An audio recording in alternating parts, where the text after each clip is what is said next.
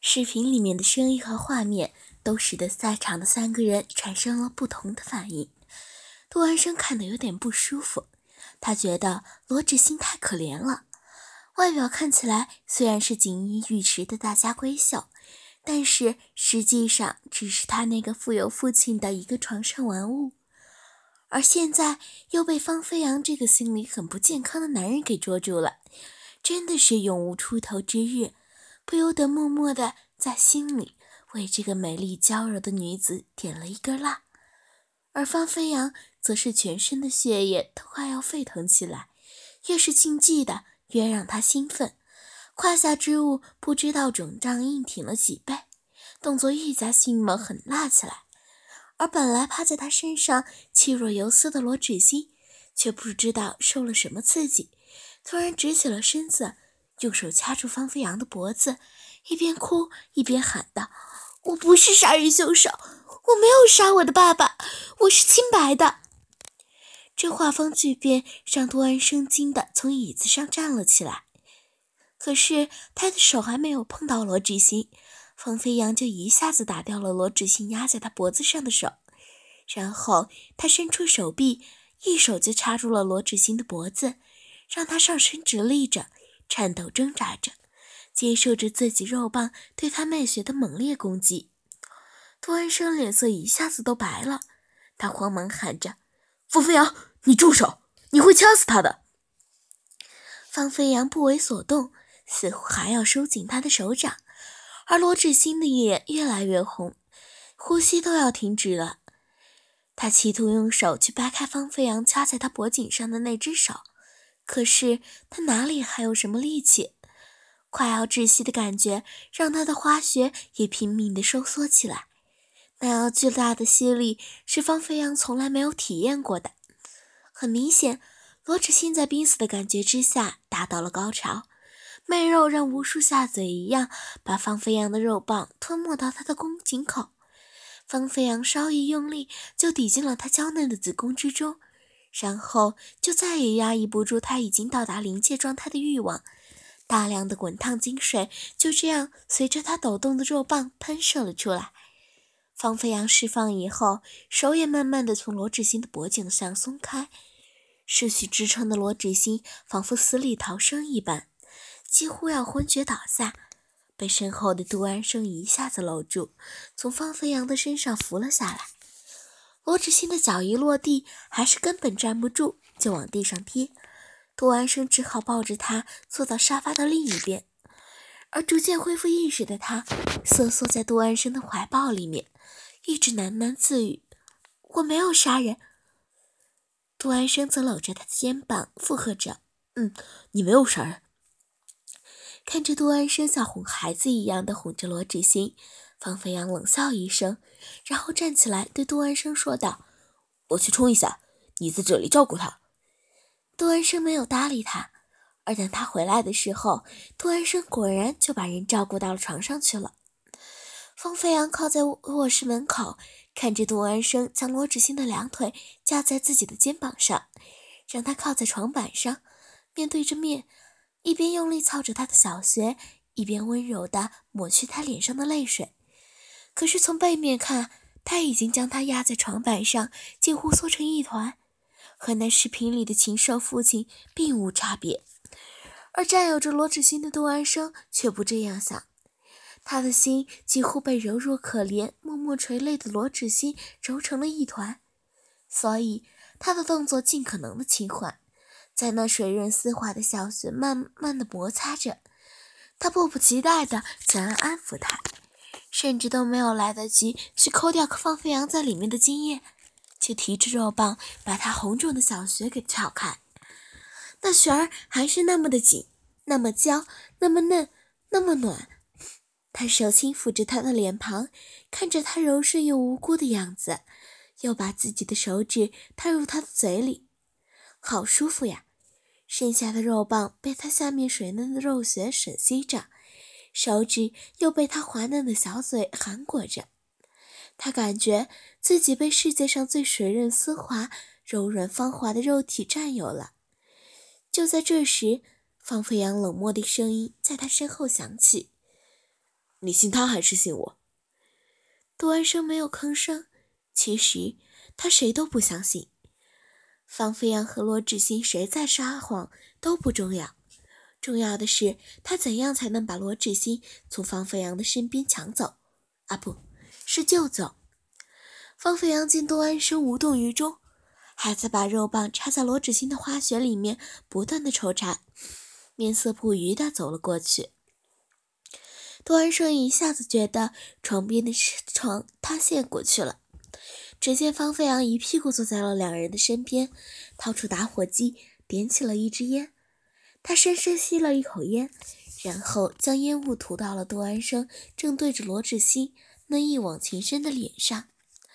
杜安生立刻被呛得咳嗽了起来，他不由得瞪了方飞扬一脸：“这还能不能让人愉快的打炮了呀？别给女人摸了几、擦了几次眼泪。”就当自己是情圣了，这女人心狠着呢。她亲手杀了他父亲，还是我帮她毁尸灭迹，找了几个亡命之徒做替罪羊。不然，你要牢房里，你要到牢房里去操他的小嫩逼了。怎么不会是你贪图他的财富和美貌，杀了他的父亲，再以那些视频要挟他，强迫他留在你身边？杜安生一边说，一边从罗把罗志从罗志新的小穴里推了出来。他小心地看了方飞扬一眼，然后把罗志新翻了一个身，让他跪趴着。然后他分开他的两腿，顶入了那湿润花柔软的花穴。罗志新即便是趴着的，还是一副受惊之后小心翼翼的样子。他把自己的身子拱起开，像个小刺猬球一样，这样屁股的就翘得高高的。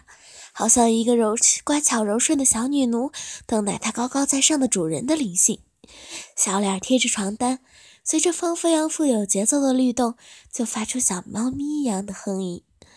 如此厚此薄彼的态度，让方飞扬感觉他们两个人才是好似相爱多年的情侣，在自己面前狠狠撒了一把狗粮，秀了一场恩爱。明明是杜安生在偷睡他的杜女人。怎么仿佛他才是抢占民女的那个恶霸似的？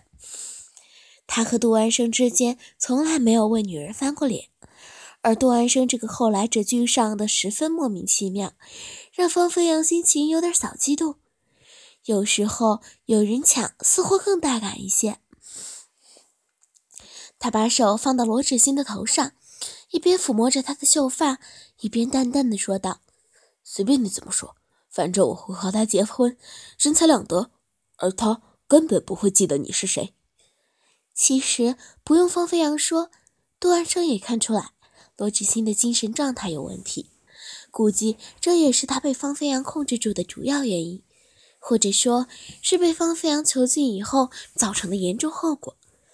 他看着趴在自己身下像小白兔一样孱弱可怜的少女，默默地想着如何对付方飞扬。可是，那紧致柔软、蜜汁横流的媚穴，让他根本没有办法集中精神思考。他被他的肉穴深深地吸了进去，一阵紧致的快感袭来。他弯腰趴在他雪白的脊背上，双手绕到他的胸前，一边抓着他娇嫩的血乳，一边抖动腰身，在他身子深处射了出来。然后，他把他身子放平展开。轻抚着她柔美的肌肤，对着方飞扬说道：“既然你要娶她，那就好好待她。我祝福你。”说完便起身，穿好衣服，没有回头的离开了。杜安生离开以后，他就去调查了罗志新和方飞扬之间的关系，而真相却令他大吃一惊：他竟然一语成疾了。一切证据表明。果真是方飞扬杀了罗志新的父亲，但是奇怪的是，方飞扬却一直坚定地认为凶手是罗志新，只是他利用他的关系和手段消除一切罗志新的犯罪痕迹。他是他的救命恩人，因此他必须归顺并且属于他。杜安生结束了自己的回忆，看着沙在沙发上把罗志新翻来覆去玩弄的方飞扬，他很是头痛。他这个朋友不仅是心里有病，现在脑子也有病了。他想理性的劝说他放掉罗志新，似乎是不可能的。所以他选择了向警方告密。他今天来本来是想劝他安分守己一些吧，体面的被带走总好过被人抓个现行吧。而方飞扬现在的表现，就仿佛是今朝有酒今朝醉一样，如同世界末日一般的要和罗志新做爱到天荒地老，最后同归于尽似的。他实在看不过去了，伸手把罗志新从他的身上拉了下来。突然失去了怀里的温香暖玉，方飞扬气得眼睛都红了，冲着杜安生就打了过来。而两人正在扭打的过程中，警察突然破门而入，将厮打的两人纷纷按在地上。一年以后，杜安生带着罗志新在美国的医院看病，医生说罗志新的精神状态已经好多了，很快就可以康复出院，过正常人的生活。杜安生开心地开着车去买钻戒，打算在罗志新出院那天就向他求婚。结果刚一下车，就被一群警察围住，要求他跟他们走，协助调查当年的方飞扬的案件。原来，方飞扬早年曾经用不法手段侵犯了不少少女性罪犯或者嫌疑人，而这些事情，当年杜安生或多或少都有参与或者帮助他堵住那些女人的悠悠之口。如今，方飞扬被抓到了监狱里面去。而杜安生本以为以后那些陈年旧事会慢慢被人们所淡忘，但是不知道为何又被人检举揭发了出来。杜安生无奈地跟着警察走了，根本没有看到罗志新站在街道的另一边，向他默默地挥手。而罗志新刚想转身离开，却撞上了一个坚实的胸膛。那个男人戴着鸭舌帽，将自己的脸遮住了大半，而他一开口说话。就让罗志新整个人汗毛都竖了起来。罗志新，好久不见。方飞扬抬起头来，将鸭舌帽往上推了一推，露出他满是胡茬却依旧英俊的面容。你怎么会在这里？罗志新警觉的不断往后退。很奇怪，觉得我应该在牢房里。方飞扬嘴角露出一抹让人难以察觉的笑意。罗志新。我没有想到你会这么算计我们两个人，先是利用我达到你的目的，再利用杜文生除掉我，最后再除掉他。他一步一步走进罗志新，将他逼到了墙角，然后用手捏着他的下巴向上抬起。他似笑非笑地说道：“我方飞扬的家族势力，你可能还不晓得。弄个人代替我在牢房里面是分分钟钟的事情，所以。”我出来了，出来看你怎么像对付我那样对付杜安生。我怎么都想不到，你为了利用我们两个，会把我们两个调查的那么清楚，能将我们兄弟两个摆一道的人，你是第一个，肯定也是最后一个。罗志新把嘴唇都咬得发白了，依然倔强不语地看着方飞扬。你这次别再想甩开我了，也别再想对我用催眠术。你的那套把戏已经被我识破了，这辈子你休想离开我的手掌心。说完，方飞扬就掀起了她的裙子，分开了她的双腿，将自己的肉棒对着她粉嫩的花穴塞了进去。无人的街道深处，两人无声的交媾着。罗志新悄悄地捏紧拳头，冰冷的眼神看向街道的另外一边。